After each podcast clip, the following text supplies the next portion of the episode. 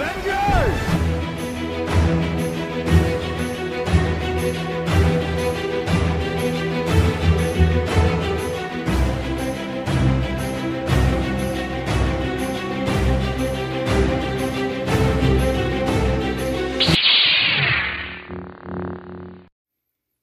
Welcome back, ladies and gentlemen, to a new episode of the Adventure Geeks podcast. I am one of your hosts, Eric, And Ray, and we are back at it again with a, a very fresh take episode. oh yeah, Some of you guys might want to wait to finish listening to this because we basically got early access to watching Guardians of the Galaxy Volume 3. So we'll be talking a spoiler review of that. And then we're going to be getting into Star Wars Visions Volume 2 Volume Two, yeah. for Star Wars Day. Um, so spoilers ahead of time. This is your first and only warning. Spoilers for both Guardians 3 and Star Wars Visions Volume 2. And we, lucky bunch, got to see Guardians 3 last night after watching all three of them in the theater. Yep, we went to a uh, fun triple triple feature. Uh, With the usual crew. Yep, with our usual movie crew. It was a lot of fun. It was definitely a lot of fun watching uh, um, all of them. All of them in IMAX again. It Yeah, was great. yeah. Um, and unfortunately, Ian couldn't join us because he is working today, and I don't know how the hell he was able to get up for work this morning and go in for a full day because we didn't get back until about 3 a.m. Yeah, I uh, definitely fell asleep at like four thirty in the morning, and Mhm. I woke up around noon. it was, uh, yeah, it was a long but good night. yeah, oh yeah, it was a lot of fun. It was really fun watching them all again. And back to back to And back. ba- yeah, back to back to back. I can tell you, I was able to really enjoy the character developments across the three movies without like having to wait for the next one to come out. Yeah, I, I really think uh, overall it was a very, uh, it's another solid trilogy from Marvel. Yeah, probably the second best, I would say. Second best, yeah. Because of, I mean, Avengers you can't really count as a, a trilogy. Yeah, I, I wouldn't really count Avengers as that. No, because there's four movies, right? Yeah. I mean, the only one I would really count is the Captain America one. Yeah. But um, I'm also kind of biased. you are very biased, but that's okay. It's a solid trilogy. Actually, Spider Man. Spider Man, yeah, Spider Man. Was, though, mm, Spider Man Three was the only one I really, really loved. You weren't as much of a huge fan as the other I two. I liked Homecoming and Far From Home, but like to me, it's not up to par with the old ones, in my opinion. like you're talking about the Raimi trilogy. Yep. Minus Spider Man Three, of course, but Well, it's not technically as. But the first two, the first two in the Raimi trilogy were fantastic.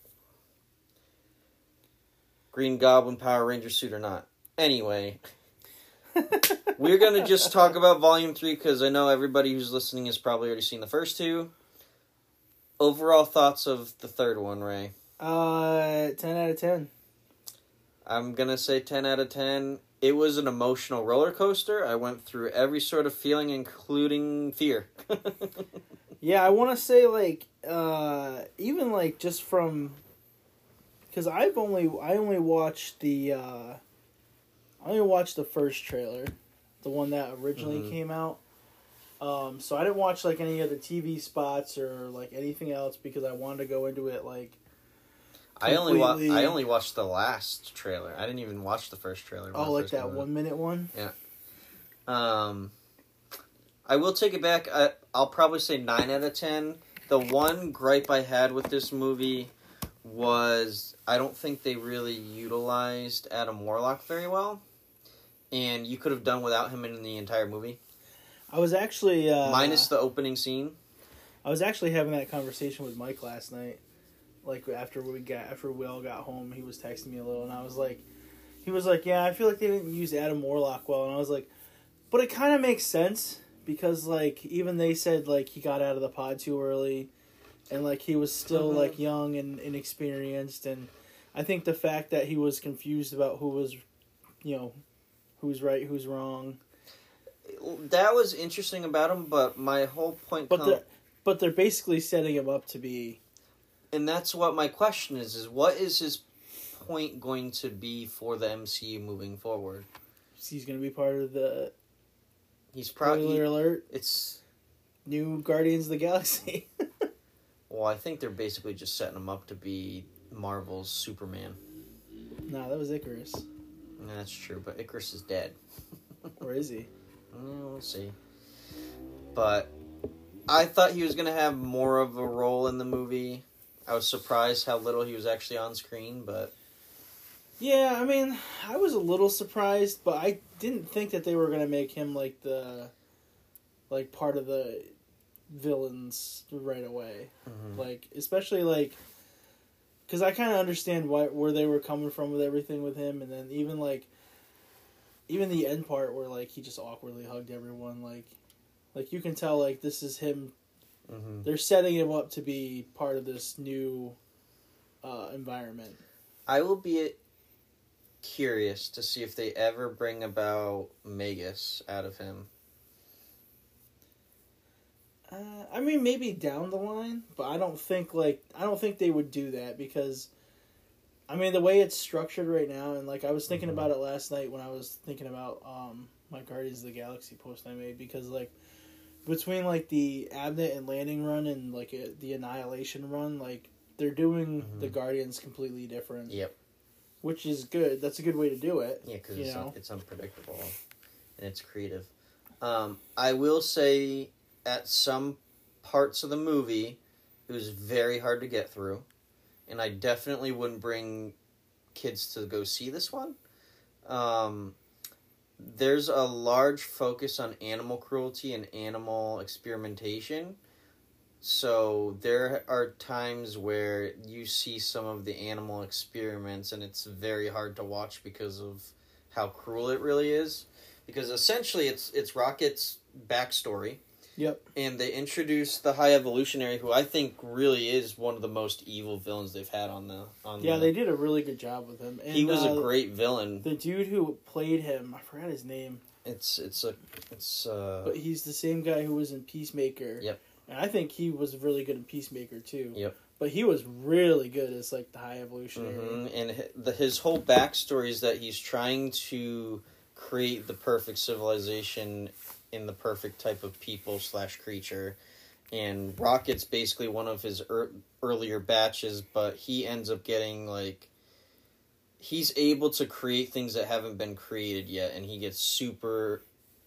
Um, the High Evolutionary gets super jealous of Rocket's ability to create things without Because knowing it. everything that he creates isn't going to be as good as Rocket. Right.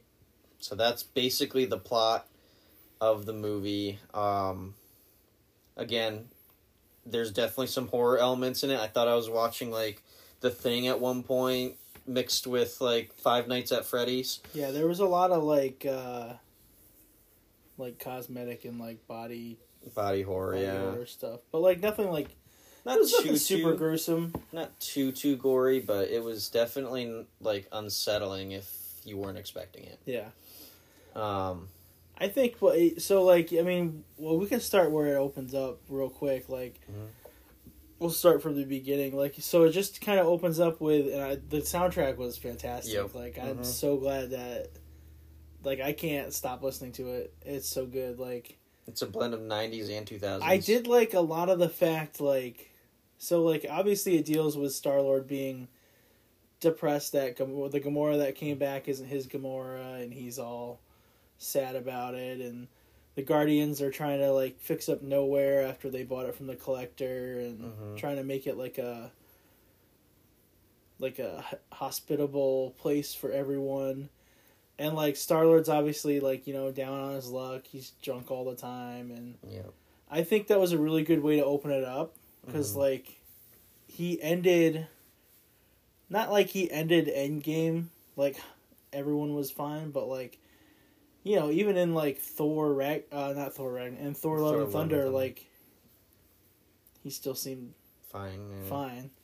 But I think it's a good way to like kind of open it up, and especially with the fact that Rocket like was listening to his Zune the whole time, Mhm. like that They- was really cool. Like that's re- like there was a good Mhm. transition between like the beginning and the end. They show a really good relationship between Peter and Rocket in this movie. Yeah, and how and it's foreshadowing it but rocket and peter like almost become one and with the handoff they have at the end it's almost perfect and I did really like the uh the parts where um like especially after watching it after number two, like because it's still exploring Rocket and Peter's relationship in Mhm. two. Yep. because they're always butting heads with each other. Like especially that scene when they're flying the ship through the asteroid Yeah. field and like it kind of like came to a good like head here where Mhm. like you know and even like even like at the beginning like of volume 3 with rocket being you know concerned about peter was really cool. And then like Mhm. it just like took off from there. Like adam warlock Yeah. showed up right away. And started destroying shit. I thought he was actually gonna kill people at, at, at the beginning yeah there was a couple times where i was like oh shit someone's dead. Like swole Groot ends up just ahead at the end of that battle. Yeah. Freaking uh he puts rocket through the ringer and rocket almost dies in this movie breaks Mantis's arm. Yep. And de- absolutely demolishes Nebula. Yeah, I actually. So the one thing I kind of like, especially, I mean, Nebula's had like a really good character arc too, Mm-hmm. but I like the fact that now that she's like, I mean, she's cybernetic, so like nothing really hurts her, which is Mhm. pretty cool because they really showcase that a lot in this. And even like, well, my my one thing is like Mantis always falls all the time, so I don't know how Mhm. she's not dead. Yeah, I don't know either. I but- heard I heard an, a few necks crack. Ne- yeah, I was um, like, how is she? and loud neck cracks. Yeah. Like they were pretty brutal in this movie. Yeah, Um, one of the things I want to point out though is at, at the beginning what the team dynamic is like because their leader is always drinking and, and hungover and they're kind of just like trying to figure out well what do we do who's going to be responsible for helping Peter get back on his feet and everything and it's and it almost gets pinned on Nebula to do it yeah, which is kind of cool. yeah and, and Nebula doesn't know what to do because this whole compassion thing's relatively new to her so it was it was it was neat to see the the team dynamic at at the beginning because they were kind of apart and didn't really know their identity at the beginning Yeah. Because their leader was in a, such a fragile state Yeah, and then so going off from there, like they have to figure out how to bypass uh, some kind of bomb that the high evolutionary put on Rocket's heart, so that way they can Mhm. try to help him. yeah, so it's like a kill switch yeah, they end up uh, finding out that Nebula has been, you know, talking to Gamora this whole time, and Gamora is a part of the Ravagers now. the ori- yeah the original the original Ravagers. Ravagers with Starhawk and I don't know the name of the other people. Uh, the Crystal guy is Martinex. Um, I forgot who the other ones are. There's the floating head. And then the uh, What's Uh, her face's character?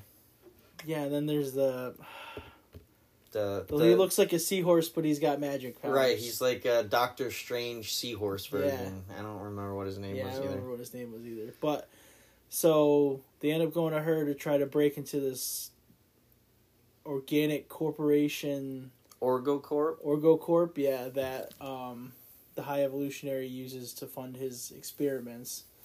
And I thought even the whole like break-in scene was really good.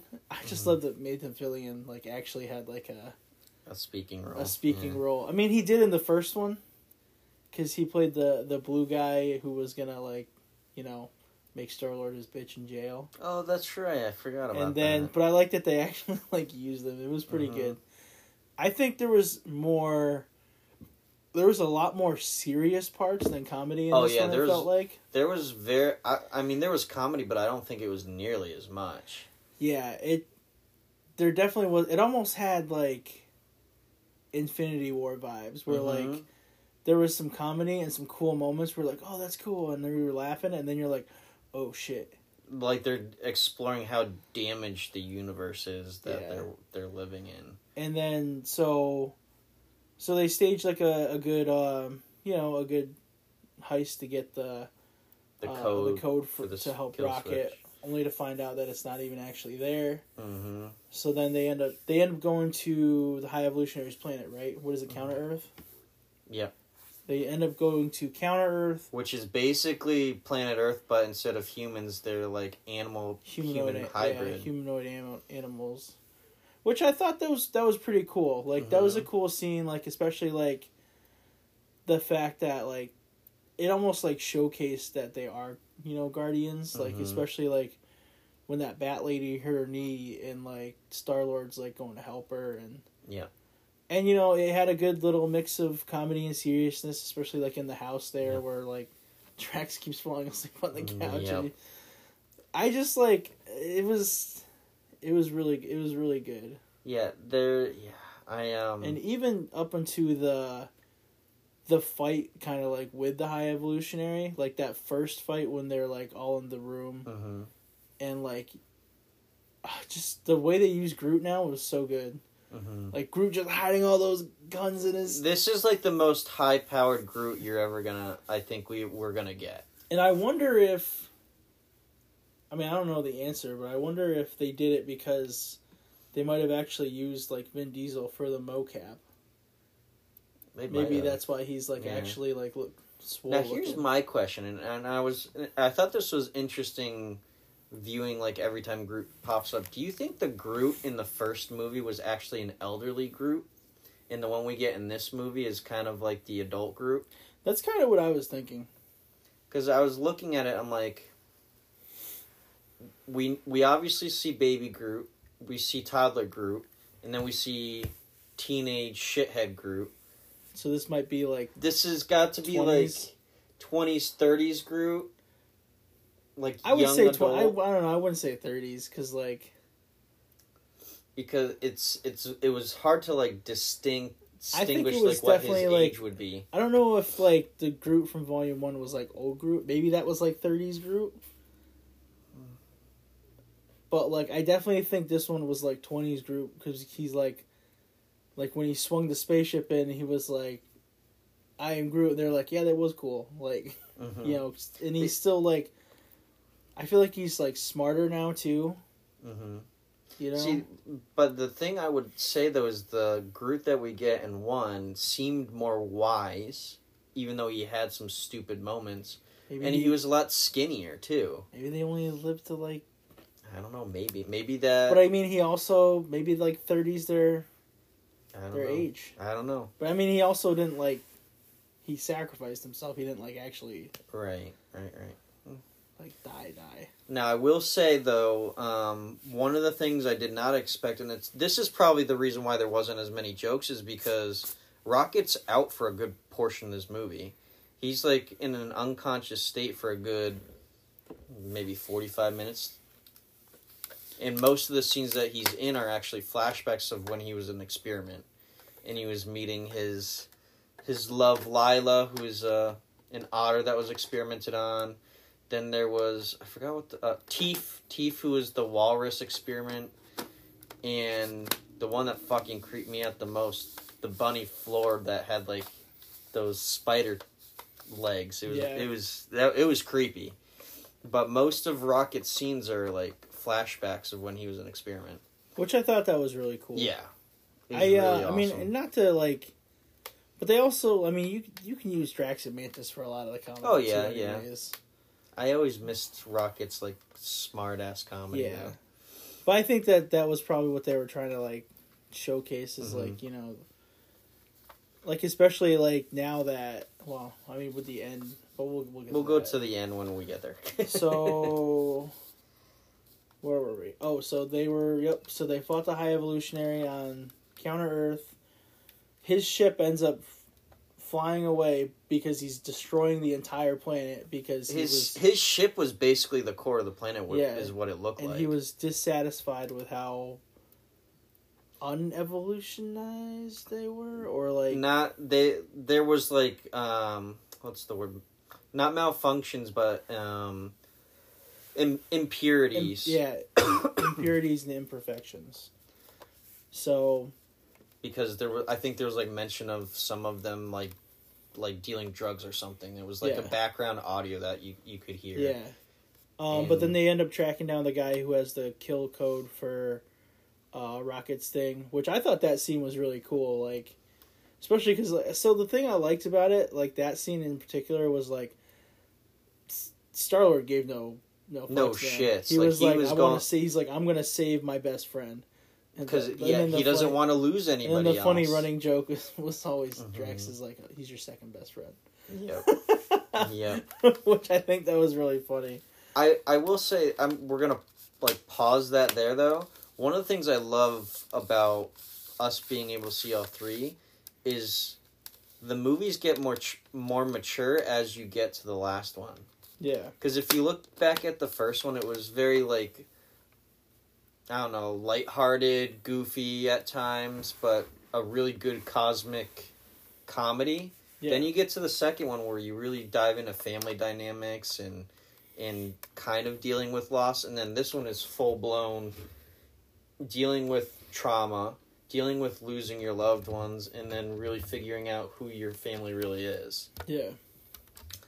And it go and it's shown in Peter quite a bit because he he's pretty brutal throughout the entire movie too, and he's doing basically what he can to save Rocket because he doesn't want to lose anybody else, and he desperately tries to win back Gamora's love, and she's just not having it.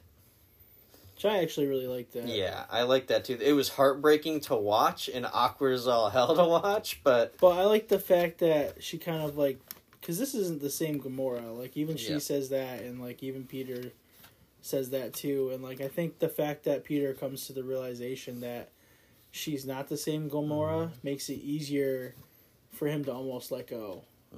You know, and even she's found her new family amongst the the new the, Ravagers. the Ravagers, yep. which is kind of cool because like I feel like that's another good like not like character arc because it's not the same Gamora who was in like the first two. I think it would have been cool if they showed like maybe clips of them in Infinity War and mm-hmm. Endgame and then like also the holiday special because I feel like that you need to see all of mm-hmm. that to kind of like Yeah.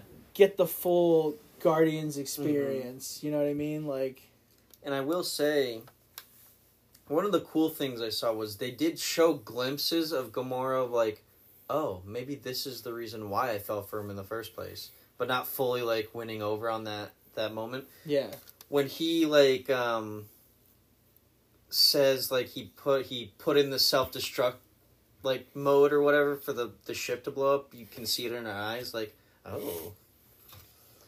But was- again, not was little- fully winning him over. there was little moments like that, and um, she can understand why she fell for him before. Yeah, and I, I even think so getting back to the story, we uh so they found the kill code and then they're getting ready to like try to save Rocket. And I think that whole dream sequence with him with Lila and Teef and Floor, I think that was really good.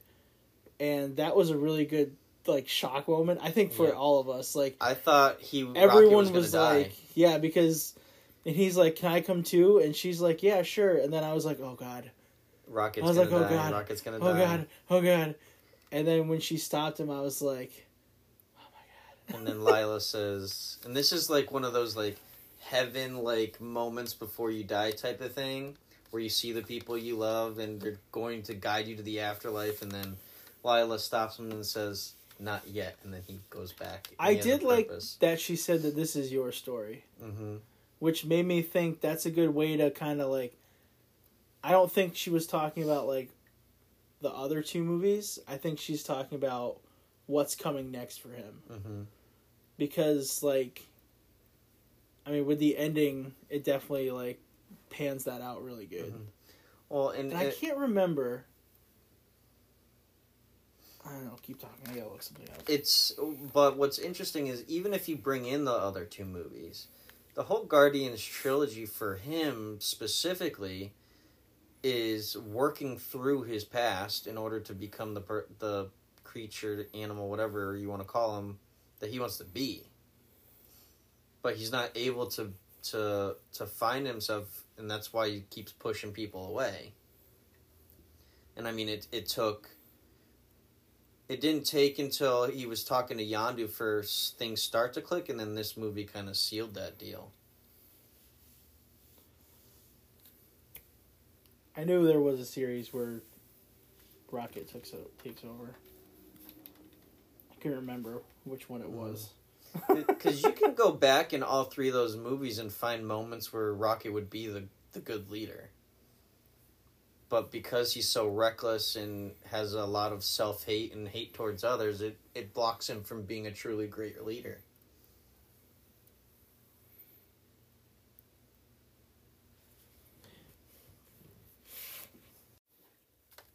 So now he come and then he comes back. They they end up bringing him back um, after a wonderful, touching moment between him, Peter, and Group. well, Groot. And Gamora was kind of like, oh, maybe this is why they like each other. And then, uh, man, why do I not remember what happened? I just watched it. And then there was a Oh. mix up because Yeah, the whole, and and I think this is, this is probably affected by. Peter not being able to communicate properly still, and then Rocket being out of the picture. They have a miscommunication because originally it was who was actually stuck on oh it was Peter Peter and they thought Peter and Groot were stuck on the ship right because they made Nebula stay outside. Yep, and then Drax and Mantis leave the ship of guarding Rocket to go get them out of the ship, and then they get a role reversal. Yeah, where Nebula, Drax, and Mantis are on the ship, and they end up encountering these kids. Yep. Which I think all those scenes were really good, especially like, you know, everyone calling Drax stupid and Mantis sticking up for him, and then Mhm. Mantis calls him stupid. Yeah. she just says forget. So it makes me think how many times have they been insulting Drax and Mantis just like forget. Yeah. Yeah, they. I. I almost. I think I made this comment to you during the movie. I'm like, Mantis is a fucking sociopath. Because I love her. because She's she so can funny though. because she can just basically make anybody forget what she just said to them. Yeah. Um, but no, um, to backtrack a little bit though, the High Evolutionary also had these like kids that he was experimenting on too, as the next batch of like perfect beings, and when Drax and those guys are captured, there's a really cool bonding moment between the kids and Drax, who I, I was starting to think that the kids might have been like from his kind which is why he knew the language, but that also could be that maybe Drax is smarter than we thought he was. Yeah, that's true. But basically, he was able to instruct the kids to get out of the way so they don't get shot by nowhere that comes out of nowhere.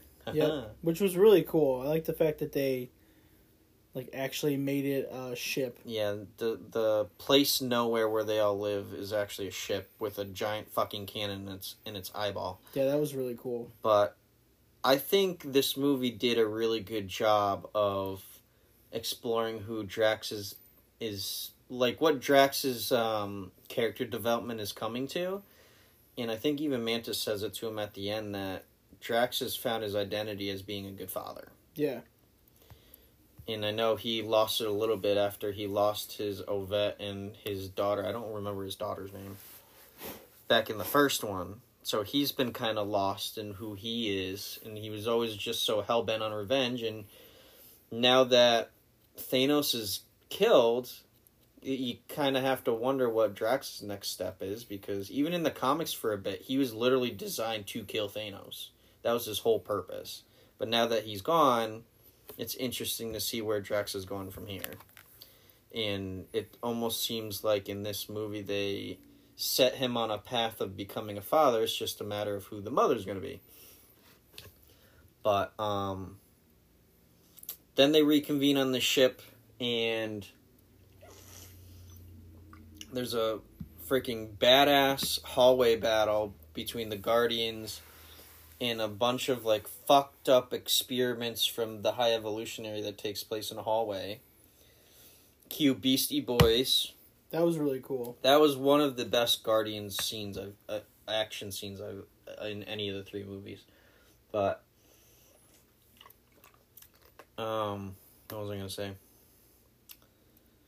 Oh yeah, going to the design for the high evolutionaries creatures, I these are the ones that kind of look like Five Nights at Freddy's, like very yeah, mangled, very. Uh, robotic looking animals. I think it was was it Joe? No. Someone had said that oh it was Be uh Rocksteady and Bebop from uh, Ninja Turtles. I think it was Kevin. Yeah, Kevin- I think Kevin Kevin. had it was either it. Kevin or Matt. One of those two said it. but it, they really did look like a fucked up version of those two but um it just goes to show how horrifying the high evolutionary really is. Um and then after the hallway scene they start to evacuate all of the um the kids. And once the kids and the people are off i think it was gamora one of them had said okay time to go and then rocket stumbles upon the the animals and he's like well not everybody's off the ship Yeah, I thought that was really cool too. and and rocket goes back into the animal cells and finds a whole crate full of baby raccoons Which I think that was that was really it was, cute. it was the cutest thing i've seen It was cute and touching, definitely. yeah and then there's a there's a guardians fight against the high evolutionary and they whoop his ass pretty much um i will say was it who was it was it gamora one of the most brutal things i saw other than them shooting lila um was somebody peeled off the high evolutionary's face to reveal like a pretty fleshy That was ne- I think it was Nebula. was it Nebula? Um, because essentially he wears a face on top of his face because in when Rocket was originally escaping the high evolutionary when he was in a lab experiment, he basically clawed the shit out of his face after he shot after he all shot of his friends? yeah, after he had shot and killed all of his friends. Um, so, a lot of fucked upness Yeah. for sure. Yeah. Um, Those were pretty. uh some stomach wrenching moments Yeah. for sure. I Yeah. did not. Ex- I loved the hell out of it, but it was, it was one of those things where not everybody's going to be able to stomach that. Yeah, it was definitely like kind of tough. It was tough It to was. watch. It was. It was dark and tough to watch. Yeah. Like I had mentioned earlier, it was the it's it's the mature the most mature movie out of the three of them for sure. Yeah, I definitely agree with that. In in dealing with some very mature topics of animal cruelty and animal experimentation. Um but overall, man, I'm I'm still trying to figure out if I like it better than the first one. It's certainly very close. And this one is definitely in my top five Marvel movies right now. I'll let you know if there is a change when I go to rewatch it, but right now it's set in pretty high. Yeah, it's uh I think it definitely the story was really good. Uh all the comedy and emotional moments were really good. Mhm. Like I think overall it was just it was an end to a solid trilogy. hmm It was a perfect swan song for James Gunn. Yeah, perfect And- swan and- song for James and most of the Guardians. It actually got me a little I mean a little more excited to see what he's going to do with DC because like after watching his movies like I, everyone kind of knows how James Gunn is with his movies but this one was kind of like this one had less goofiness than Yeah. the, the other ones, yeah and le- I would say less stylized. yeah Um, we can talk about the end and then kind of where we think it's gonna go, and then Yeah. we'll go into Easter eggs. Um, the ending, I, I mean, I should expect it with Marvel because the one issue I have with Marvel is they're very afraid to kill off their heroes. Nobody ends up dying, um, but they all end up in, and I actually like the way they ended this. Um, all the Guardians almost go their separate ways, so. Um, Mantis goes out on her own. Does I, I for, Yeah, Mantis goes off on her own. Mantis goes off on her own Um, Star Lord ends up going to visit his grandfather on Earth because he hasn't been to Earth since he was eight. Um, and Which was, I that I as soon as that happened, I I, I was Ray I lost started it. I started crying. Uh-huh.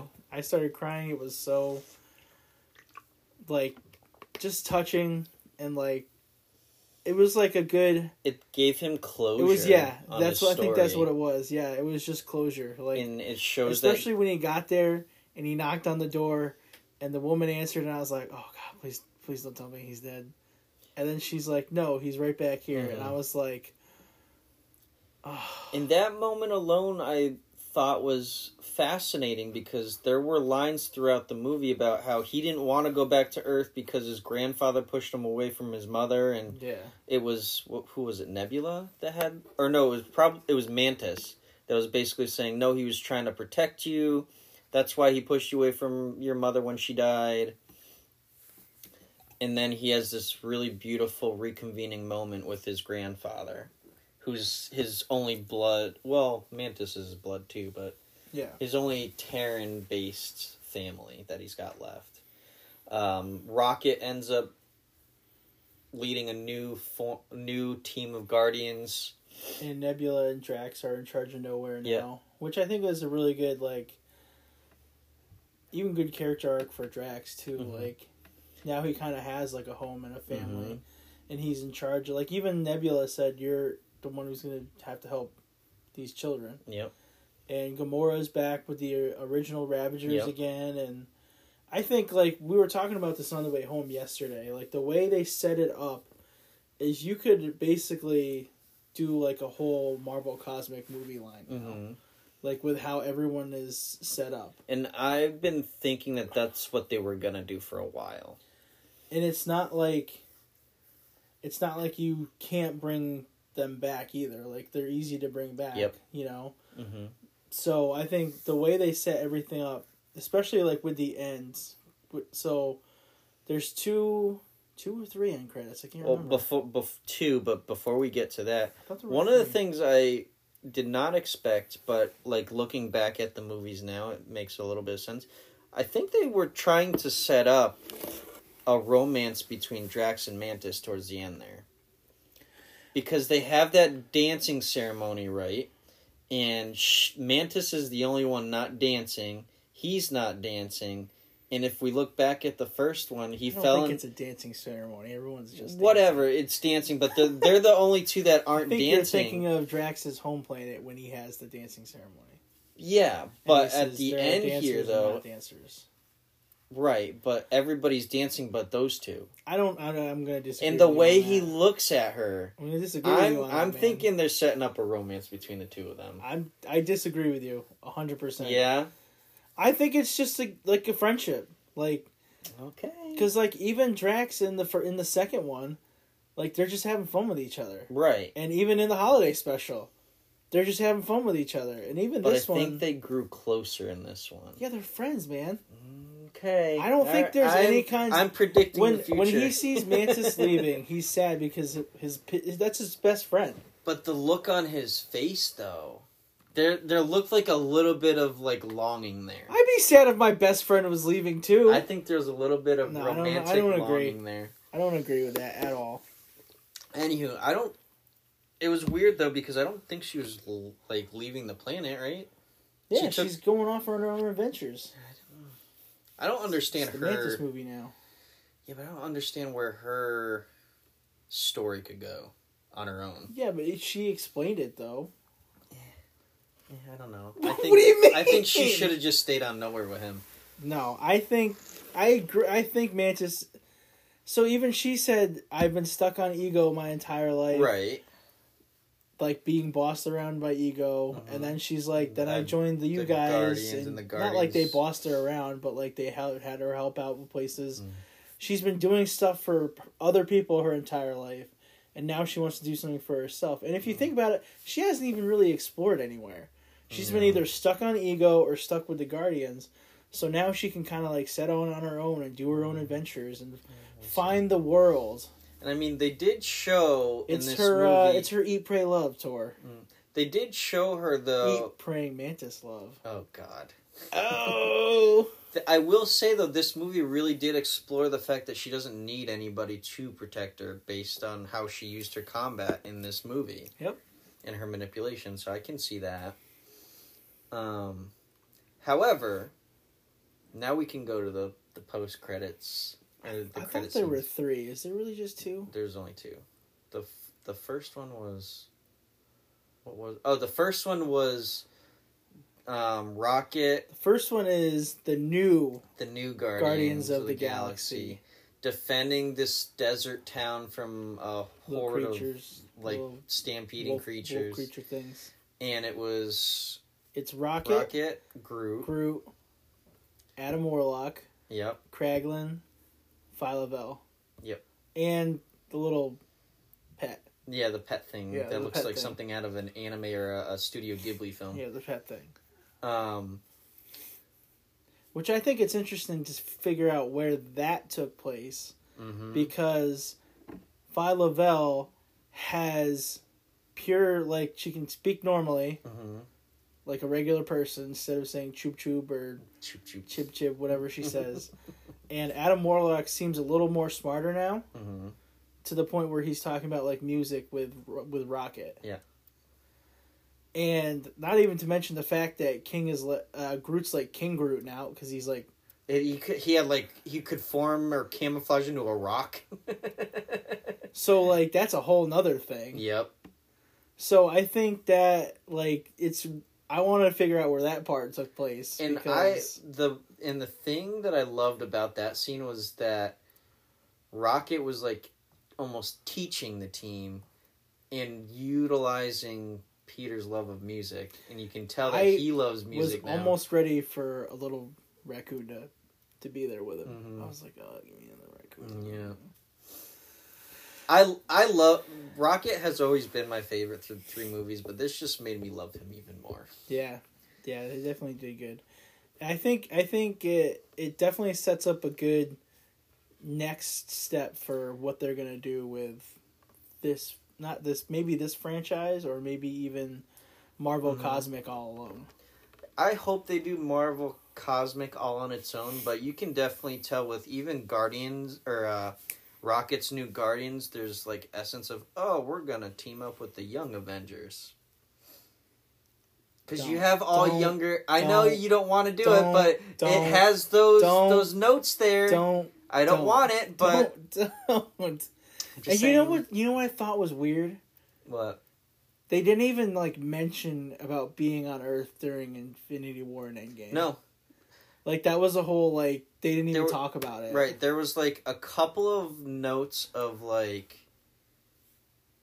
Thanos lines, but nothing else. Like it's like because in Endgame, like Nebula and Rocket are still talking to like the Avengers in it, Mm-hmm. like, like it's Mhm. like it's normal. Yeah, like and, there's like, no. There's no like. I'll eh, be. Go ahead. So what? It just it it didn't make any sense. They they didn't address like and like especially yeah. with Nebula's upgrades, like Mhm. I was like at first when I thought when I saw it, I was like, oh, she's got Stark Tech, oh, she's got like her- upgrades from Stark Mhm. or like Rhodey or someone. But then she says, "Oh yeah, Rocket upgraded me." I wonder if and, Rocket like- upgraded her though, borrowing. But it reminds me of what like James Gunn said in one of his interviews was that he didn't like what the Russo brothers did with the Guardians in Infinity War and Endgame, Mhm. Which makes no sense because he was in, he was an EP on it Right. And I think specifically he didn't like what they did with Peter. and Gamora. Yeah. But but see that But makes I- no sense because he was he was an EP on it. But it. you know what though? I also read, and I don't know how true this is. This could be just a bullshit article, but I also heard that James Gunn wanted to kill off Gamora in Volume Two. But Marvel wanted to do more with her, so they killed off Yondu instead. Which I don't think makes sense. Because I think if you're going to kill off Gamora, it's going to have to have something to do with Thanos. I don't know. But I don't know. It Um, just it was really weird that they didn't mention anything about their time Mhm. with Earth and the Avengers, and they don't even they didn't even talk about being with Thor either. nope. Yeah, Thor was no mention of like Thor. it's period. really it's just it's just really weird I- and it it's it's not that it left like a weird taste in my mouth but i was like this doesn't make sense because you have right they they spent time with the avengers in endgame Mhm. at least nebula and rocket did. Then you go to thor love and thunder where they're having adventures with thor. Then you have the holiday special which is uh, you know they don't even mention it in the holiday special. So like I feel like James Gunn pretty much just ignored what happened in Endgame and uh, Thor: Love and Thunder and just picked it up from the holiday special. But Mhm. also, that doesn't kind of add up because if you're thinking of it linearly, like if you think of it like if you don't count Infinity War and Endgame, then the Volume Three makes no sense in comparison with the timeline. Mhm. Because then you know Yeah, and I wonder it's just weird they- that he didn't include any ju- of it. Right, and I wonder if they just threw out the whole Thor thing because the Guardians were in Thor: Love and Thunder for a little bit, like five minutes, if that. But It could but be, I but mean, it's still a like, throwaway. it's still a throwaway. Like he still Now, was flying around with them. hmm And I, I know we're going to talk about it in a second too. One of the things that they dropped completely off, especially with Peter's character, they might acknowledge it in his movie or TV show or whatever they're to do with him. But one thing I did notice that they completely dropped off was in volume two. There was a, a couple lines when he was still had the the celestial power of eternity in that goal. I'm surprised they didn't bring that back too. Because that seemed like a too big of a term to just throw away. I know Thor: Love and Thunder brought up Yeah, but he lost but- his powers though. right, but that thought still wouldn't have gone away though. And I wonder if they'll it. explore I think that. it would have. Mm, I mean, he lost all of his powers when Ego Right. died, so he's just a normal dude now. yeah, but still, he could still have that urge to explore eternity, human or not. I don't agree with that. A lot of disagreement today. I don't know how I feel Mm. about this. Um, but again, though, let's just skip to the last end credit scene where Peter's with his grandfather reading the newspaper. I was laughing too hard, so I didn't hear what they were talking about. He was complaining about having to mow the lawn because I guess the guy that his grandfather had hired hadn't come yet, and he didn't want to end up having to do the yard work. Oh, really? And I was laughing too hard at the part at that part. The so only like notable part I saw on that was that his grandfather was reading a, the newspaper, and the article on the front was um. Uh, Kevin Bacon talks about alien thank you. The Kev the Kevin Bacon scenario, um, and then uh, pan out of that scene, and then a title card comes up. The legendary Star Lord will return. Not the Guardians, just Star Lord. telling you, I, I think there's there's def they definitely have the makings for a, a Star Lord solo movie. Mm-hmm. Yeah, maybe. Yeah, I don't know. Because if you think about it, and you know what, I, would- I would think it's hilarious if it's him on Earth and he's just restless because he wants to go back into Yeah. space. Mm-hmm. Because I think that would work out really Mhm. good. I think so too. I, I was actually surprised that he was the one that is basically confirmed to have a further project. It doesn't. That doesn't surprise me. It only surprises me because of how popular Chris Pratt is right now, and how long he's been playing that character.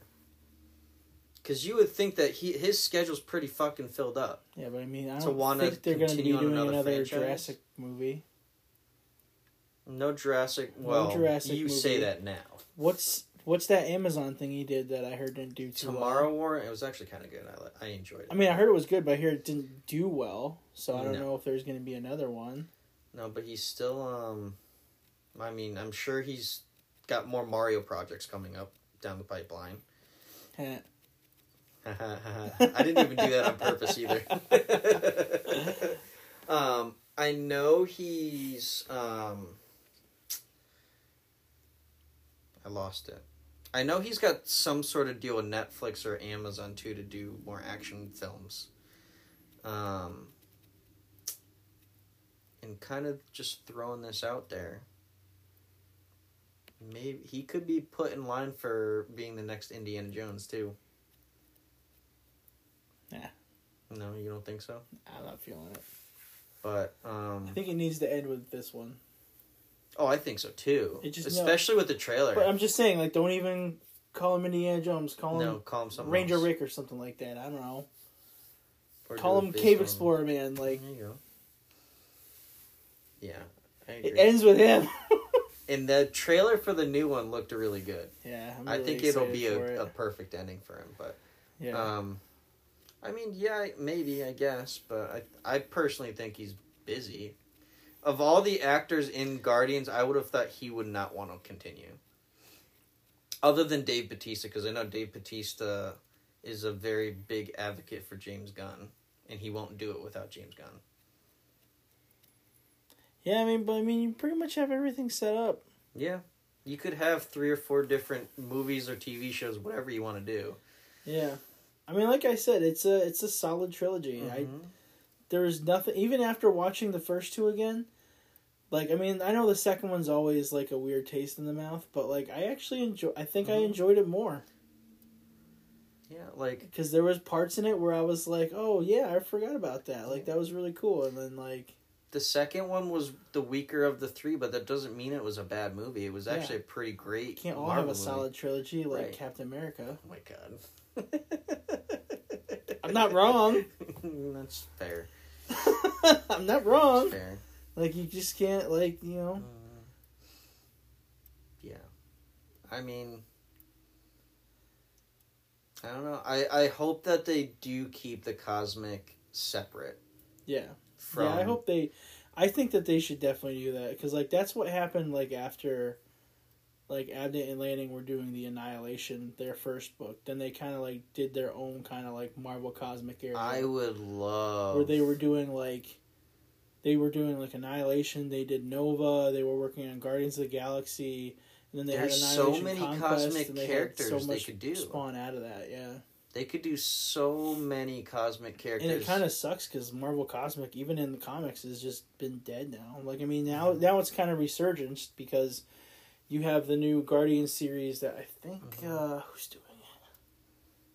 I forgot who's doing it. I don't know if it, it, no Kev Walker is doing the art, but I forgot who's who's writing it. But now you have that, and you have the new Groot series, Mm-hmm. and then I think they're gonna do. um They, yeah, I was gonna say they just rebooted the Guardians one, and I, I have to pick that up Yeah, the new issue. I haven't read it yet. But I mean, like they they have stuff they can do. Mhm. You know. I think they, and, and one of the reasons I also love this movie too is there's no fucking Kang nonsense going on. This is Yeah. completely separate, and I think Guardians in general did a really good job of establishing what the Marvel universe looks like on a cosmic scale. Yep. But the problem is, the I don't. I mean, Infinity War, Endgame, okay. Like if you put it in the context of finding the Infinity Stones, they did all right. But everything else doesn't really touch the cosmic aspect of it. And I think there's a lot to explore with it, and a lot of the really good villains is more on the cosmic side than anything. Yeah, I could definitely agree with that. So I don't think you need to get the Guardians involved with Kang at all. Yeah. Keep it separate and then build up this like celestial cosmic threat that they've been doing through Guardians and, and also Eternals. Yeah. I don't really count Captain Marvel because they blow, but you know. yeah. but Captain Marvel's still cosmic. yeah, that's true. I mean, there was a but lot of Kree in there, so Yeah. But yeah, I mean, I'm excited for the Marvel cosmic side of things to Yeah. continue. I I would definitely say this was a ten out of ten trilogy. Good send off Mhm. for everyone. Yeah, it's a solid. Wrap it wrapped everything up. Like if there's no more, they wrapped everything up really good. story building, character development, emotional writing. It's all fantastic. Yep. I feel like that's the kind of thing we would expect from James Gunn now. I think maybe for people who get triggered by animal abuse, I think they pushed it a little too hard. But I still Yeah. appreciate the concept And it makes me excited to see what he's gonna do with DC with now. DC, especially with Creature Commandos. Yeah, yeah. I can't wait to read that. I picked up that graphic novel. I can't wait to read that. Yeah. When we come back, Star Wars. Well, first and foremost, happy Star Wars Day, everybody. May the fourth be the with you all. Be with you all. And to start our Star Wars Day, we pretty much binged the second season of Visions that Which released was it? today. Wasn't that bad? It was like what two, two, three hours, two and a half hours. Yeah, something like that. Yeah, it was two about about two and a half hours. Nine episodes. All of them are between I think eleven and eighteen minutes, I think the longest one was twenty. maybe twenty. Yeah, twenty. Yeah, the longest one was twenty. Yeah. Um, overall, I think it was better than the first season. I yeah, I definitely think it was better than the first season. I liked seven of the nine episodes. Also, seven of the nine episodes. We all liked the same. Seven Yeah. of the nine episodes. We we both agreed on seven of nine. There's a reference for you, Ian. Star Trek. I got you. I got you, buddy. we we agree on I think the best episode and one of the worst episodes. Yep. And everything in between we couldn't rank. So literally what we're gonna do is just go one by one and talk about each one. Yep. The animation studio that did it. And for those of you who don't know what Star Wars Visions is, it's basically an anthology series for Star Wars where different animation studios get to do their take on a Star Wars story. That's a pretty good description. Yeah.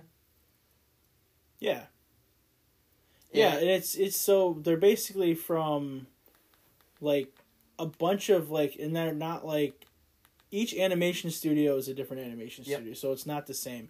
And I think this season actually had different ones than the first season. Because I was looking through it and I was like, oh, I don't think I recognized any of these on the, like in the first season because I was, the only one I believe was the same. Is uh. Actually, no. There's no none of the same. They're all they're all new ones. So, uh, it's pretty cool because they're animation studios from around the world. So it's not like just Japanese animation or English animation. It is like people who live in France doing anima- uh, animation, people who live in this part of the world doing animation. Mhm. So, um, so yeah, let's kick it off here. Uh, first episode is called Sith, and we're reading this from the Disney Plus menu because at the time of recording right now, there is like no descriptions on Wikipedia, which we do use, um, about the episode. So Mhm. the description for this one is a former Sith apprentice finds their peaceful life threatened. And this is one of the ones that is higher on my list. Um, this one had a very cool hand drawn, like watercolor painting style of animation. Yeah, It was almost like you were watching a, a painting, and essentially it follows this this female, what we thought was a former Jedi. Yep. Um, turns out she was um, a Sith at one point, but she's basically been chilling doing painting, um, trying to stay out of everybody's way, and then she stumbles upon um, a Sith that crash lands on her planet. Um, I think they end up like destroying the antenna array or something like that. When she's going to f- and when she's going to try to fix it, she sees her former her former Sith master. Um, and then they go at it for a bit. Um, ultimately ends up defeating him and setting her own. I guess the whole lesson of the story was that she can paint her own path. Yep, which was really cool because they used a lot of cool visual visualization Mhm. in it between the animation style and even like when she was painting, like she kept seeing the outline of like dark Mm-hmm. dark eyes, and then when her Sith master Mhm. shows up, you know she sees those are the same eyes that Mhm. she's envisioning when she's painting, and I think this was really like this was really good. Mm-hmm. Like this was my my Number my one for number the one longest for time. the longest until we reached a couple more episodes in. But this one was, and even even the inclusion of Like when she showed her double sided lightsaber Mm-hmm. with gold and red, saying you can like almost like you can walk both paths. Like there Mhm. is balance to both of them. And one of the things I liked about her character in general is it doesn't suggest that she's good and it doesn't suggest that she's bad. She's just wanting Yep. to do her thing. Yep, which and I think is Sith a comes cool and bothers thing her. to use in the Star Wars Mhm. universe. Like you don't need to necessarily be Sith or Jedi. Mm-hmm. You can be whatever you want to be. Yeah. Or And- like I like the Gray Jedi. And her peace is interrupted by her Sith, so she does what she needs to to get rid of him. Yep.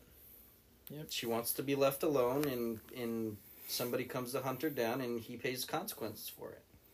And she doesn't do it in a, a, a pacifistic way. She basically kills him.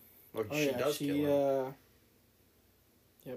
Although her her former Sith master's lightsaber was cool too because it, was, it wasn't quite like a broadsword, but the the handle had like curves to it that suggested that it might have been. Yep. But it wasn't exactly. Um, and before we go on to, I think what we should mention too is I don't know if these are canon or not. But it is sometimes difficult to tell where in the timeline they would be. yeah. I don't I mean, think you can, I don't officially- think nothing. Nothing really says anything. I mean, the only kind of thing you see is the Jedi symbol here and there, Mhm. but that's it. Yeah, Like, on I this don't think episode, it- you don't know where it really is. Yeah, a lot of them did kind of feel like it takes place like after Revenge of the Sith, hmm but some of these did. I feel like Could have happened could before. have happened before. Um, and the other thing too, I'll quickly mention before we move on to the next one was her droid was pretty fucking creepy too. I liked her droid. He was cool. the the droid was cool, but it looked a little creepy because it was like black with what three or four spider like legs and then a red eye. But yeah, I mean this was um, this this is probably number two. Yep. Uh, so the animation studio for this one is El Guiri Studios, which is a studio that is based out of Spain. Um, it says that on their website that they have worked on um, the Troll Hunter series, Hmm. um, which I think didn't Guillermo del Toro do that? It says in here that they that he that he worked. I wouldn't it. surprise me if it's out of Um, Spain, especially. Incredibles, WALL-E, Ratatouille, and Cars. So it sounds like Oh, they have a pretty good rapport with Disney Pixar. Mhm. So This is one of those that I would like. you know what? Now that I think about it, it almost did have some like Wally-ness to it. Yeah, a little bit. Um, I would love to see more of this storyline. To be honest with you, before or after. and the uh, the guy who worked on this one uh, was Rodrigo Blas, who is actually one of the co-founders of El Guiri Studios. Okay, So, um, he wrote and directed it. that's cool. Yeah, so that's pretty cool. Um, next one we have is called. Screecher's Reach. And In- go ahead. No, you, you, No, go, you go. No, no, you got you got it. You got it. Uh, Screecher's Reach, in which a young girl out on an adventure with her friends discovers a legendary cave with a dark pole. Again, another solid episode. Yep. Um, this one was interesting because it was almost like you were watching a children's storybook. The way the um, animation was, it was very like hand drawn, but with storybook like colors put in there. Um, I liked this one a lot because it was almost like a a Star Wars ghost story. Yeah.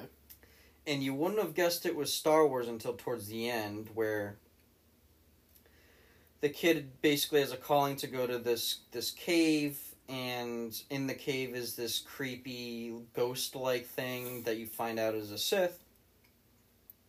She ends up killing this like wraith looking Sith and then takes the Sith's lightsaber and she climbs out of the cave, finds out she's force sensitive, and then at the end, this other whatever was calling to her from her pendant comes down to the planet and basically takes her under her wing. Long story short. And it's.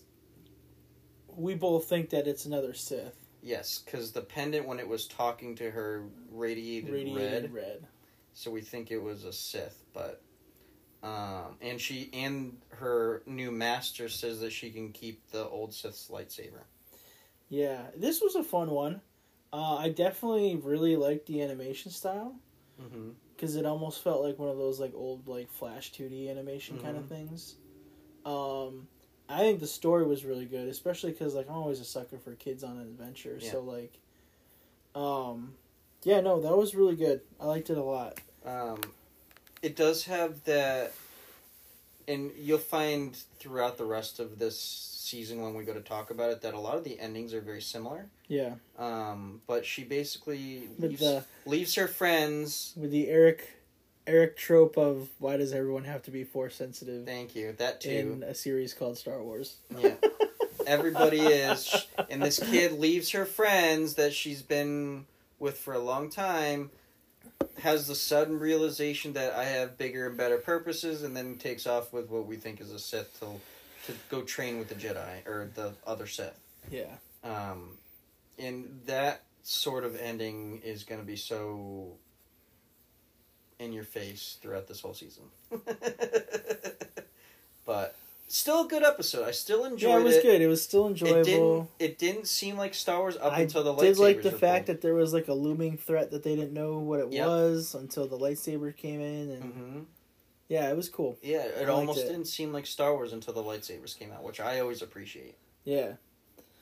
Uh, the animation studio on this one is called Cartoon Saloon, which is an Irish animation Ooh, okay. film studio. Which explains. Shout out the- to uh, my friend Rebecca who lives in Ireland. Yeah, which explains some of the video. accents on that one.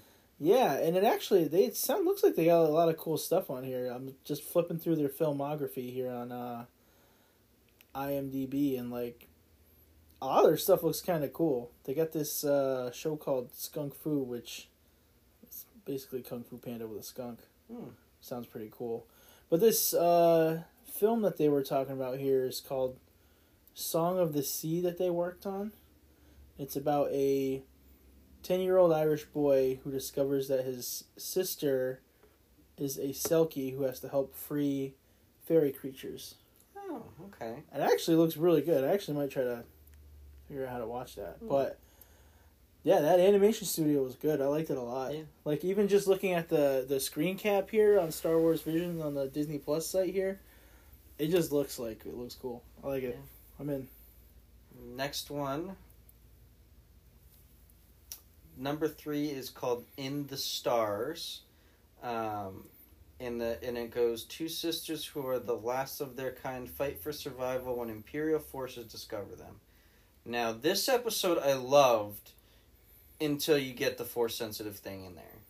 Um, this had a very cool, almost like I don't want to say stop motion claymation type deal, but it almost you know what it reminded me of. It reminded me of the animation style for like uh, how to how to train your dragon. Oh my god. Let's keep talking, and then I need to talk about this. Um, but basically, it's it's almost about a planet in the aftermath of when the Empire basically leaves it. So they have a bunch of pollution, water is is tainted, the land is falling apart, and it almost had like an, a Native American tribal feel to the episode, which I really like that sort of thing. And then they go to confront the remaining empire that's on on their planet to kind of dump. Fr- I think it was like a chemical or something to purify the water, or it was water, and um, they end up in- infiltrating that facility so that they can clean up their land, which at the end is what they do. However, we find out that both of them have the force Because everyone has the because everybody has the fucking force. And their land is Uh, clean again. I kind of liked it. I, I liked there was it. a lot of good like tribal vibes in it, Yeah. and I think I really liked that aspect of it. I mean, I thought the the fact that it's just these last two sisters, and like, because like the Empire came to their planet and basically tore apart the entire planet for resources, Mm-hmm.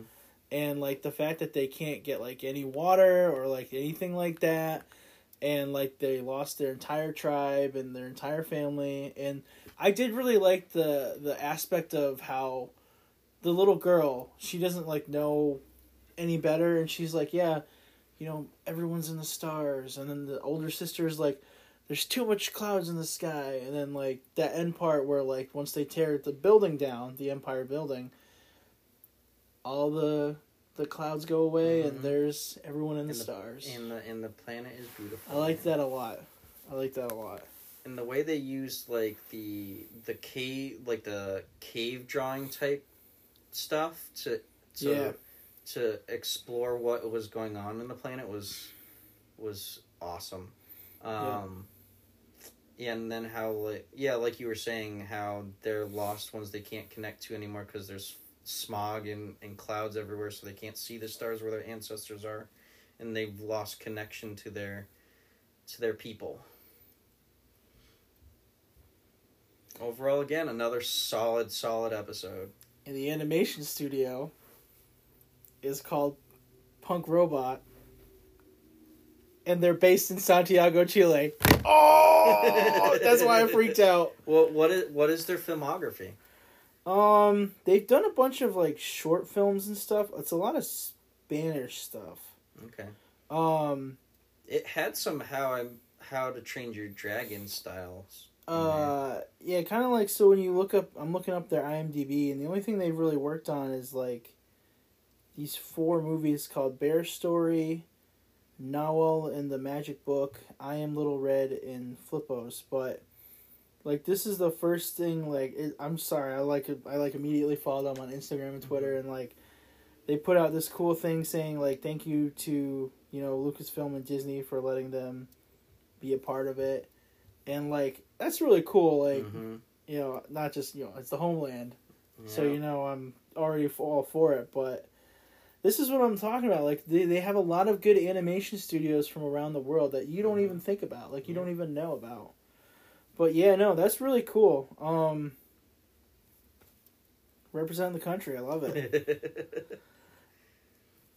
Uh, the next one we have is I Am Your Mother, which is a young pilot named Annie, embarrassed by her clingy mom, must team with her w- on a wild madcap academy race.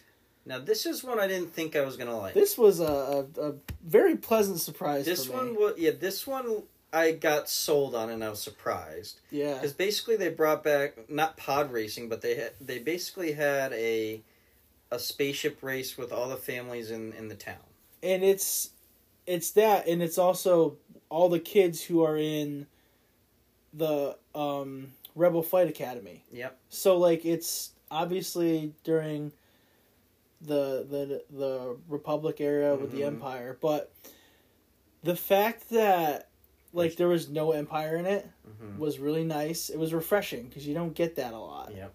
and this was really nice because also wedge No- and no- tilly's well, Wedge Antilles, which was also really cool.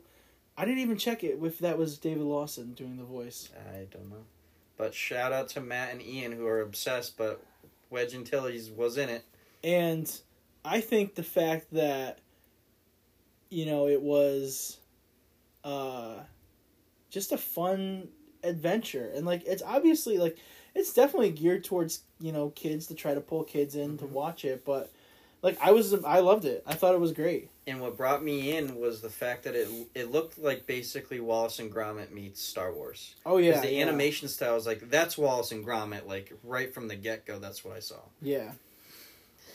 And even I mean, even some of the spaceship designs was kind of cool. I know they her mom was flying basically a junker, but I, I also liked their astromech, which was basically like a dog. Yeah, almost like uh like a slinky dog. Yep. And then the quote unquote evil family that was in the town, their spaceship was like black and red and their their laser cannon was a mini Death Star. Yeah. but no, I, I was surprised by this one. I did not think I'd like it and I was pleasantly surprised. I can't tell if he if Denis Lawson voiced him in this or not. Doesn't say anything.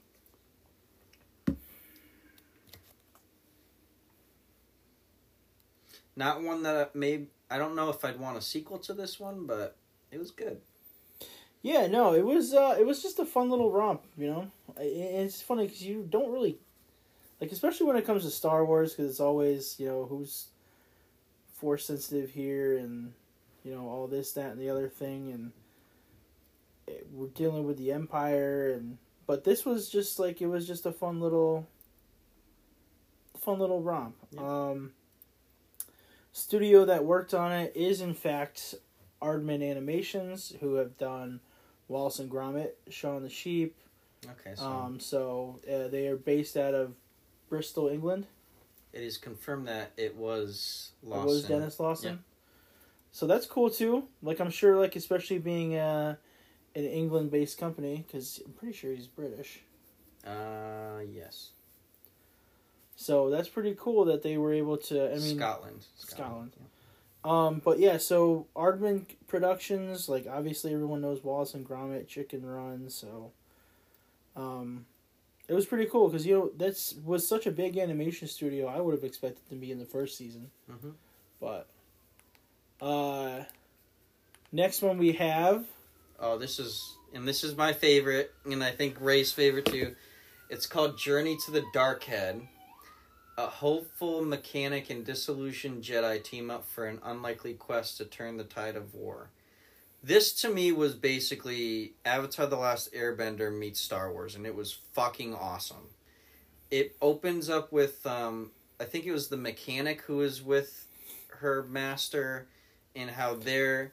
No, it was uh, Was so it the, the Jedi? mechanic. No, there was nothing to do when they opened up with the mechanic. Okay, It was just how her her culture writes their history gotcha. of their culture. and they were talking about this dark head statue that is giving like a bunch of dark prophecies and and all her master was telling her to do was record it because they can't get involved Yep. and then you focus on the mechanic and the jedi who um, are on the search for this statue and come into contact with the sith who the cool thing about the Jedi in this was he was on the fence about being a Jedi or a Sith, Yeah. and it was his former Sith master that was coming after him. And the Sith design was so freaking cool. Yeah, it was really cool. It- he was like a red hooded guy with like a.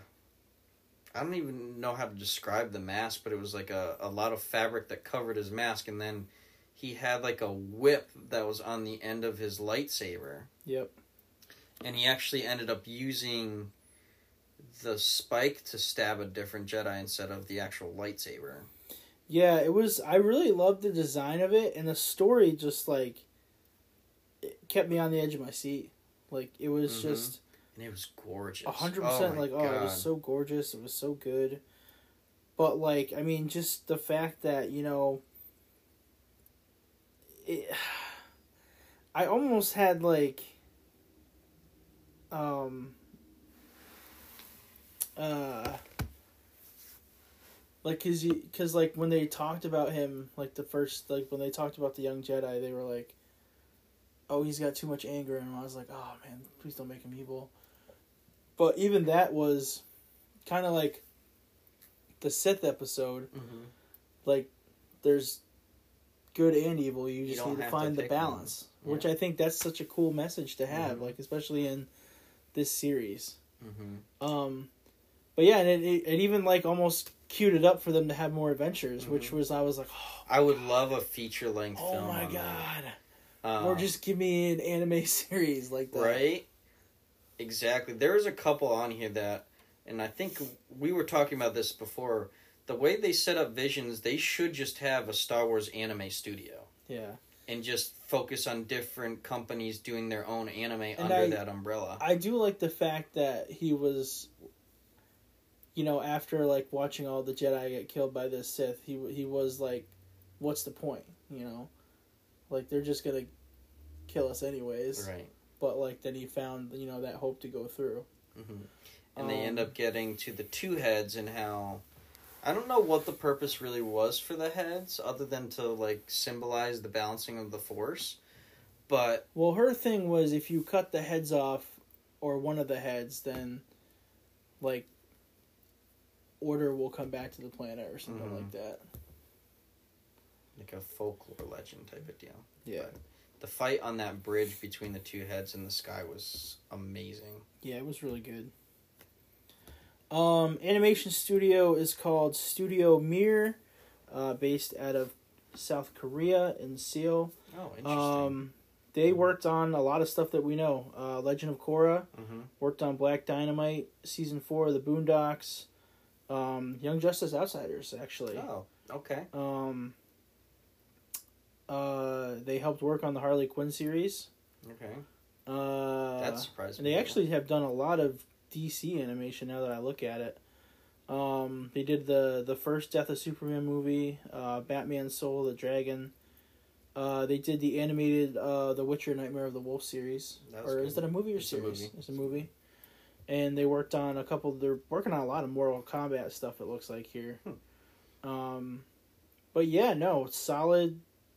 Uh, based fa- based off favorite. their filmography here and the animation style, solid. Yeah, it was Solid. It was, it was my favorite episode. Uh, yeah, I mean, it- I mean, I don't know if we're ranking them. I still, I still like the Sith one better though. Uh, see, I like this one slightly above the Sith one. It's it's close though. Yeah, I mean, I really like the Sith one. I just thought it was just so well done. Next one is called the Spy Dancer. Uh, the premier dancer at an imperial frequented cabaret is tested when her identity identity is compromised. I actually like this one a lot more now that I think about it than I originally said This was I did. Was different. definitely a I would definitely say a pleasant surprise for me. Yeah, and it's it's got kind of like the French cabaret vibe. There's this performer who is performing for a bunch of um, I don't know if it's Empire. Yeah, I think it's Empire. Um, Imperial troops and commanders, and she's basically doing this like aerial show, which is actually not out of the ordinary. A lot of people do aerials. Um, Your sister does, doesn't yeah, she? my sister does them. Have you been to one? Have I been to one? No. Yeah. I have not. I just know what they are, but um, and she almost is like a spy because she was like seen putting like I don't know if they were communicators or bugs or like little bombs on all of the stormtroopers, but as she I- was I think like they were like uh, little or trackers, little maybe. tracker kind of Yeah. things. And then her show gets interrupted when she sees that there's a commander on the balcony that she thought was the one who took her son away. Um, and meanwhile, the I don't know if it's like a group of rebels or uh, just her studio stage crew or whatever. Um, they're getting ready to pack all of their shit out to leave, and they have like a bunch of weapons underneath underground.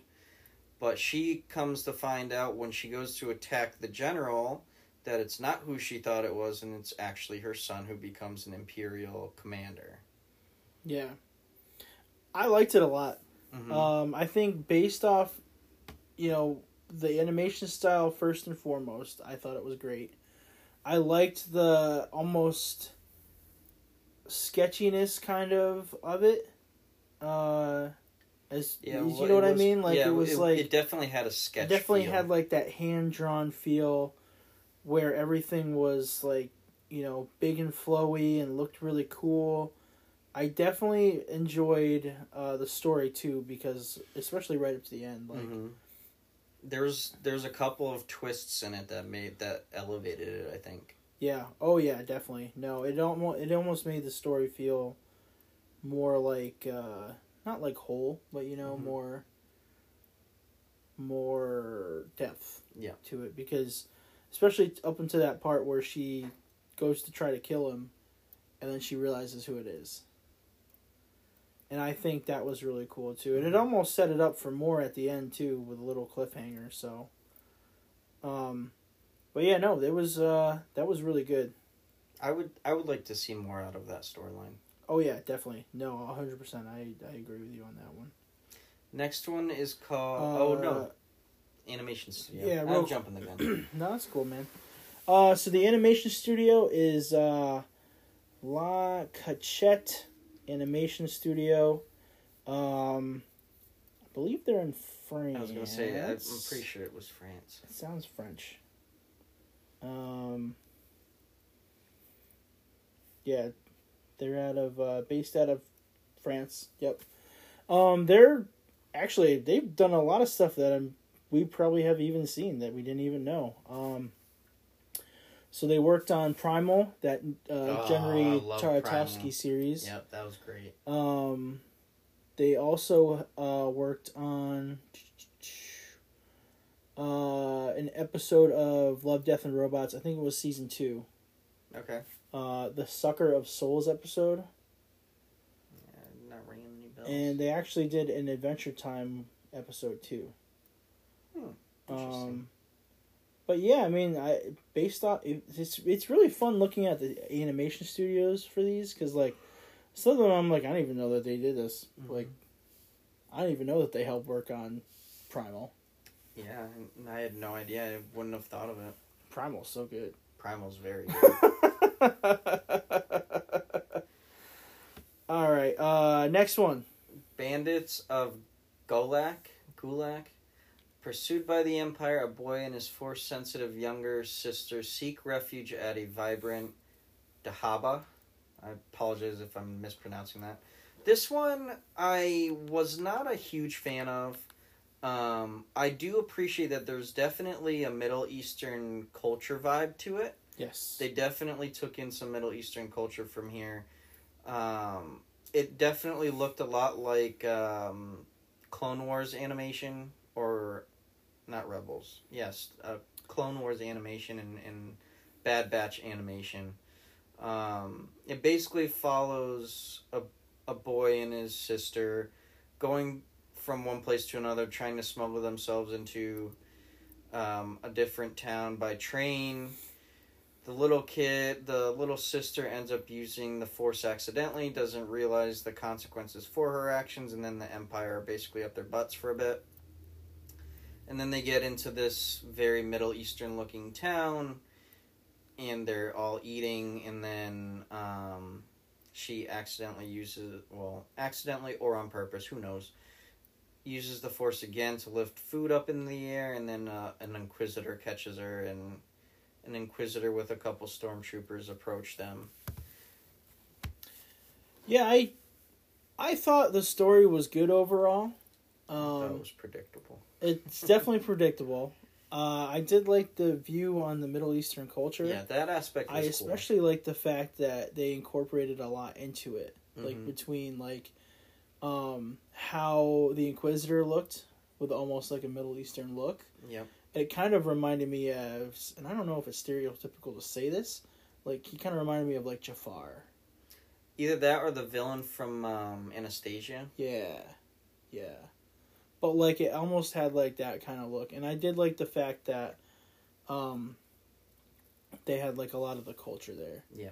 I mean, it's uh, unfortunately like, it's the whole the whole tongue in cheek thing. Like, everyone's force sensitive. Like, right, because then there's this getting old, to the point where there's this old lady who comes out and protects them from the Inquisitor. She ends up being a so Jedi. she's a Jedi. And then she opens up a secret Jedi door and takes the little kid to train under her because she has the Force. And that's why her brother was bringing her the whole time. hmm It's another ending that was just like the other two episodes we talked about. Yep.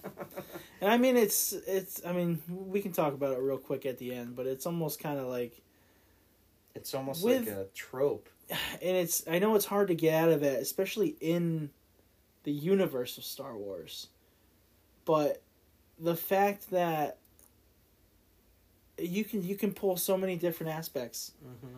like like even with uh like with the with the racing episode, you can let's like it's just bunch of bunch Right. of rebel pilots who are training. Right, because you can't make the you can't make the argument that Visions is supposed to be all about Jedi because that's not true.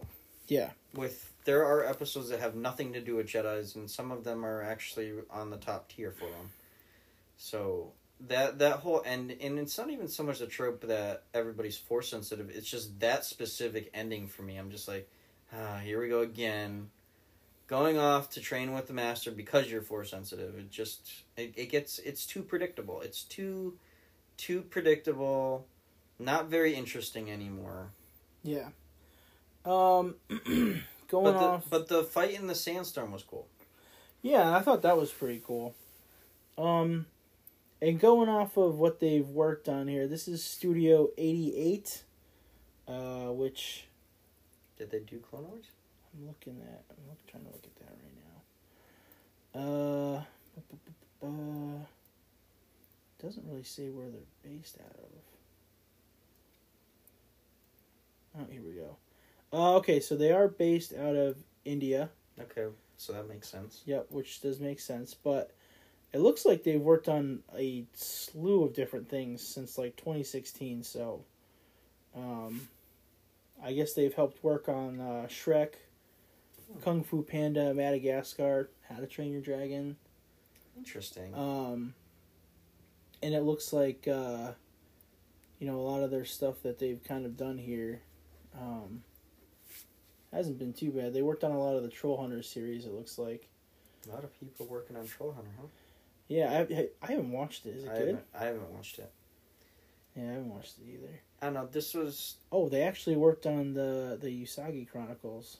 Ooh, I need to watch that. Usagi Yojimbo. Um, this is probably my. It's towards the bottom of my list. they worked on. There was a Fast and the Furious show. Didn't know that. I wonder if Vin, I wonder if Vin Diesel knows. Uh, so next one we have up on deck here is called The Pit. Uh, a young prisoner forced to dig for Kyber by the Empire plans an escape for he and his people. Was this the same? there was, a lot it- of deep sighing for that one. So, I was originally on board with this episode until the end, but um it basically it's it's just as it says there's a bunch of people that are digging in a pit for the empire to dig for kyber crystals and then their pit becomes extremely deep and then they've hit the bottom and they're not finding any kyber crystals anymore. And the empire's like yep we're good. Freeze the shackles and then the empire takes off. But there's no way for them to get out because they've dug them they literally have dug themselves into a hole. And uh, and they're located on the outskirts of a city that was built because they were mining these resources. And um, yeah that's the basic concept of it. And then the townspeople end up saving them in the end but um, it lost me at the end because one of the inhabitants of the pit ended up being again force sensitive and it shows her with a kyber crystal and how she can turn it blue Yep, with that usual, uh, you know, that usual Trope. ending I, and it wasn't even the main character that gets these force sensitive powers it's literally a little girl who literally was not in the episode almost at all yeah. it was basically focused on one kid, one guy who climbed up the wall to get them back their freedom, and then the Empire throws him in the pit and he dies. Yeah, and then like right up until the end there, where like they start chanting, what is it, "See the light" or something like that. Follow the light. Follow the light. Which I mean, that was kind of predictable, and that but then all the townspeople came and took a look. But like it also had like that old woman in the crowd who noticed Slick Boy 1st Mhm. and then it looked like all the townspeople went back, and then the old woman flew all the ships down Mhm. to save them all. And then it ended with, you know, kind of like a uh, little graffiti artist thing about, you know, the kid who tried to help and Mhm. that. Um, I, yeah, predictable. I was not really too, there was nothing really 100% too crazy special about it for me. Yeah, I mean, I I liked the concept until they had that fucking generic ending again. Yeah. Um, was it? And I know you'll go into this animation studio, but it looked a little bit like um, not as good as the Avatar episode. It Yeah. had that Boondocks, that Boondocks animation style. Um, yeah, so the um, animation studio is called Da Art Shitagio. Um, I probably butchered that because I can't speak Japanese. Uh, based out of Tokyo, Japan. They have a pretty impressive, uh, portfolio here.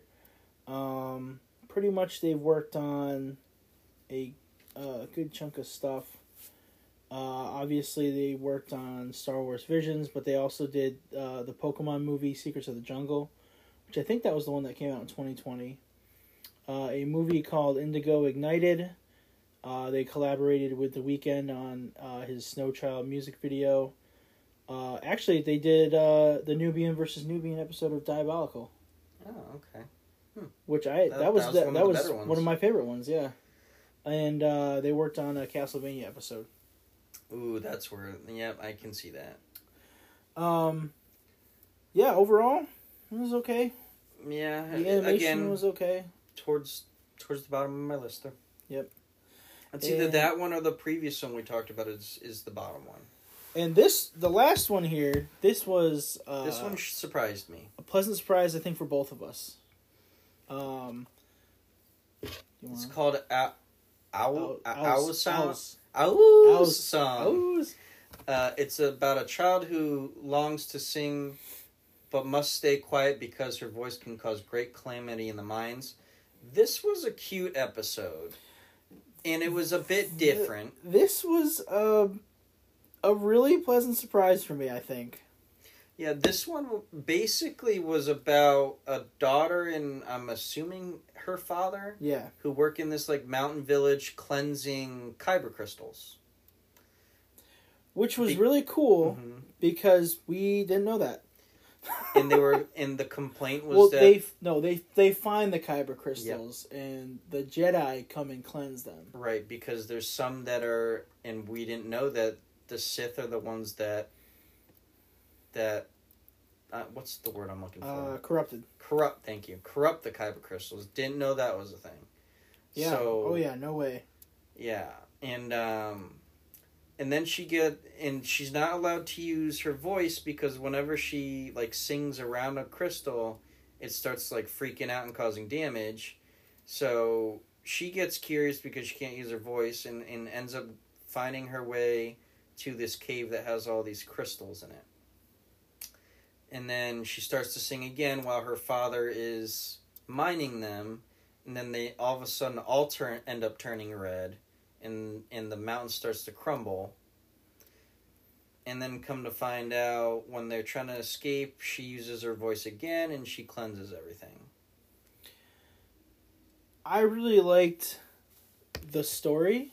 Mm-hmm. I thought the story was really good. Um, I was thrown off by the animation style at the beginning, Mm-hmm. but then it really grew on me because we were talking about it, like just looking at the level of almost like It's a very- stuffed animal come to life. Yeah, The it's, textured. it's very textured. and even if cool. you're when you're watching it you're looking at the characters even compared to the background Mhm. everything looks textured everything looks soft cuddly like oh they brought my stuffed animal to life in this Mhm. and i thought it was kind of interesting especially when they pulled the jedi into it when she showed up the fact that you know uh she knew about the girl all along Mhm. and the father really didn't. He just knows that she's not supposed to, you know, Yeah. sing. But I think it was a really good way to like, and of course, you know, we had the predictable story. And, And then the ending, of course, she gets under the wing of the Jedi to go train and figure out what the purpose of her voice is, and then she takes off away from Dad. Another fucking textbook Star Wars ending. but I mean, at the same time, it was it was good the way it was cool the way they did it all. Yeah, I, I did in in kind of piggybacking of off of what you said about the I, I'm gonna call it plushy. Yeah, they are plushy. Pl- plushy style animation, and then plushy.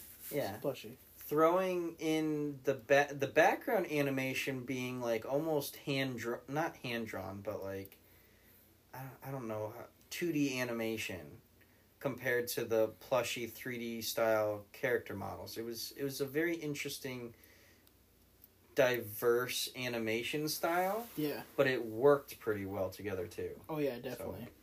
Yeah, I, maybe this would be my third favorite. This was definitely a pleasant surprise for me. Yeah, I, I enjoyed that one. Definitely a pleasant surprise for me. Um, the studio that worked on this one is called Triggerfish Animation. and uh, they've actually looks like they pretty much worked on a lot of stuff, especially for uh, Disney. So Okay. um, they've worked on. Hold on, I had a list and then I lost it because I was looking at another list. So they're based out of South Africa, and they also have a studio in Ireland. But they worked on uh, the series called Kumba, which I think was for Disney Plus. okay. Um, I believe it's also Kiza- Kizazi Moto, which is a basically big animation anthology. Um, uh, basically takes you on a trip through Africa, Oh, that's cool. through Africa's history. I like that.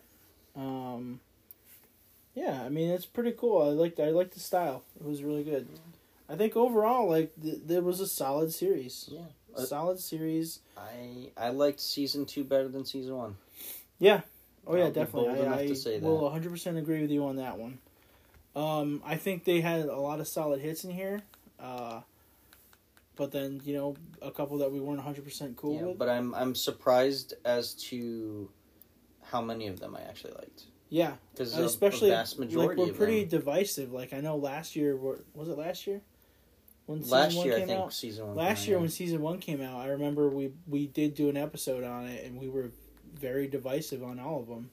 Mhm. Even scrolling through them right now, looking at them on the Disney Plus, yeah, the uh, only one that we thing here- universally liked was the duel. I the think duel. Yeah, I mean the rest of them were kind of hit or miss. hit or miss. Village Bride I did like too. Village Bride, yeah. Like the the elder, the elder, the elder was elder good was too. good too. but they definitely did not hit as They well. didn't hit as many well notes, I think, and I don't know if maybe, maybe however however the executives in Disney looked at it, maybe they said, oh well, we didn't get as many good, you know, reviews on sites or whatever they do to look at their metrics, and they said, well, maybe let's more focus on something else. Yeah. You know. Um, it definitely wa- makes me want to see full length animation. Yeah, like this an- really animes for some of these. like episodes. definitely like I I wanted continuations of some stuff like Sith. the Sith episode. I would definitely watch a continuation of Screecher's Reach. Definitely, um, even the I Am Your Mother. I would watch more with a bumbling mom and her kid. Like that was Mm. hilarious. Journey to the Obviously, Dark Journey Dark. Even the Spy Dancer. Like that was like those were all solid, and maybe Owl's song. But you know those were all just pretty pretty Give solid me- episode. Yeah, give us full animes for them. Yeah, yeah. If it's o- even if it's only a season. Yeah. And I uh, I will be curious though because I know for season one they actually had an author write a book for the duel episode. Yeah, I didn't read it. Did you? I haven't read it yet, but it's on my list. Yeah, I did read the the one shot comic that came out from it though, Hmm. and it was really good. You should pick that up if you get a chance. Okay. Um, but yeah, no. Other than that, like the last the last season we were divisive. This one This one uni- we're, we're pretty much universally almost universally in tune with. batting almost a thousand. Yeah, and speaking of universally in tune, we forgot to mention one quick thing in our Guardians of the Galaxy section. Cosmo was the star hit of the entire movie. because we were talking about that when we were taking a break real quick, but Cosmo was the star. Cosmo was great, in her her and Kraglin's back Their and forth dynamic was great. so good. Like between him just telling her she's a bad dog and her trying to convince him that she's a good dog and Mm-hmm. And great. they wouldn't let it go during the poker game, which was also pretty Mhm, hilarious mhm. because they had the the pawn shop guy from the first one Yep. and our boy Howard the Duck was in it. mm-hmm. And she's like, "I am a good dog. Say I'm a good dog." He's like, "No, you're a bad dog." And she's like, she's just like, going, "Mm." all cute. Mm-hmm. But yeah, Cosmo was really good in Guardians of the Galaxy. Yeah. But we, we just talked about that and Yeah. we mentioned we had to say it. I had to. We had to. She's a good dog. She is. She's a good dog. She is a good dog. Cosmo's been one of my favorite characters since the. I think she was in Annihilation, but she showed up prominently in the first volume of the Mhm. Abnett and Lanning run. And then I was like, oh, Cosmo, good dog. But yeah, so that's our. Finally, we're back with an episode. Um, I do have some topic ideas for the next month. Um, we just wanted to take a little bit of break because we did know notice that it was starting to become daunting. Only for, in my opinion, it was only daunting because I was starting to rush through things instead of actually enjoying Yeah. the things I was reading. So And and, April, watching. April was pretty busy for Yep. both of us and Ian, so you know, we took a little bit of a break, and maybe we won't try to go weekly. Maybe we'll try to do bi-weekly, Bi-weekly. to, you know. Also, it, I agree with Eric. We just needed time to enjoy stuff. Yeah. You know, I'm actually finally all caught up on my comic Mhm. books, and you know, maybe now we if we do bi-weekly, we can kind of do some enjoyment Yeah. stuff and yeah, we maybe bi-weekly with group episodes but i mean i'm gonna do a comic book one on saturday for free comic book mm-hmm. day so yeah, we love talking about all of this stuff, but sometimes we try to rush through things. yeah so and if we rush through it it, it gets daun- It's almost like another job Yeah, it takes gets a little bit of the enjoyment out of it. So especially like you know i've been having long days at work and you know our schedules aren't the same between me eric and ian so yeah, it's almost almost Opposite. impossible. it's almost impossible but we we we are gonna keep trying here and i'm, I'm really glad that eric was able to come down and we watched the triple feature and That was great. I was glad that we were able to watch Star Wars Visions Day and hang out. hmm Um, but yeah, Yeah, so that's that's uh, that's our great episode. Another episode. You can follow me, Eric, at Easy Spidey Eight on Instagram, and then any of our Adventure Geeks pages on Facebook and Instagram, and I think Twitter. I don't I don't even do. I don't Twitter update anymore. Twitter, but, yeah. our Twitter might not be working. And you just had a cool hiking trip too lately, right? Mm-hmm. Mm-hmm. Check that out at our Artusa Falls. Yep, uh, that's pretty cool. And you can follow me at Capray Flash on Instagram, Clark Ray Kent on Twitter, and uh, our quote. Hold on, and then you can follow Ian at Oh, Sully Ian at nineteen Sully eighteen. nineteen eighteen. I know he's been doing some some history, stuff, Yeah. so check that out as well. Then we got our quote. And our quote. Other than "May the Fourth be with you." yeah, other than May the Fourth be with you, uh, said by Peter Quill. Oh, We were gone for quite a while, but no matter what happens next, the, gar- galaxy still needs its guardians. that's damn straight. Thank you guys for listening. And we'll see you next time.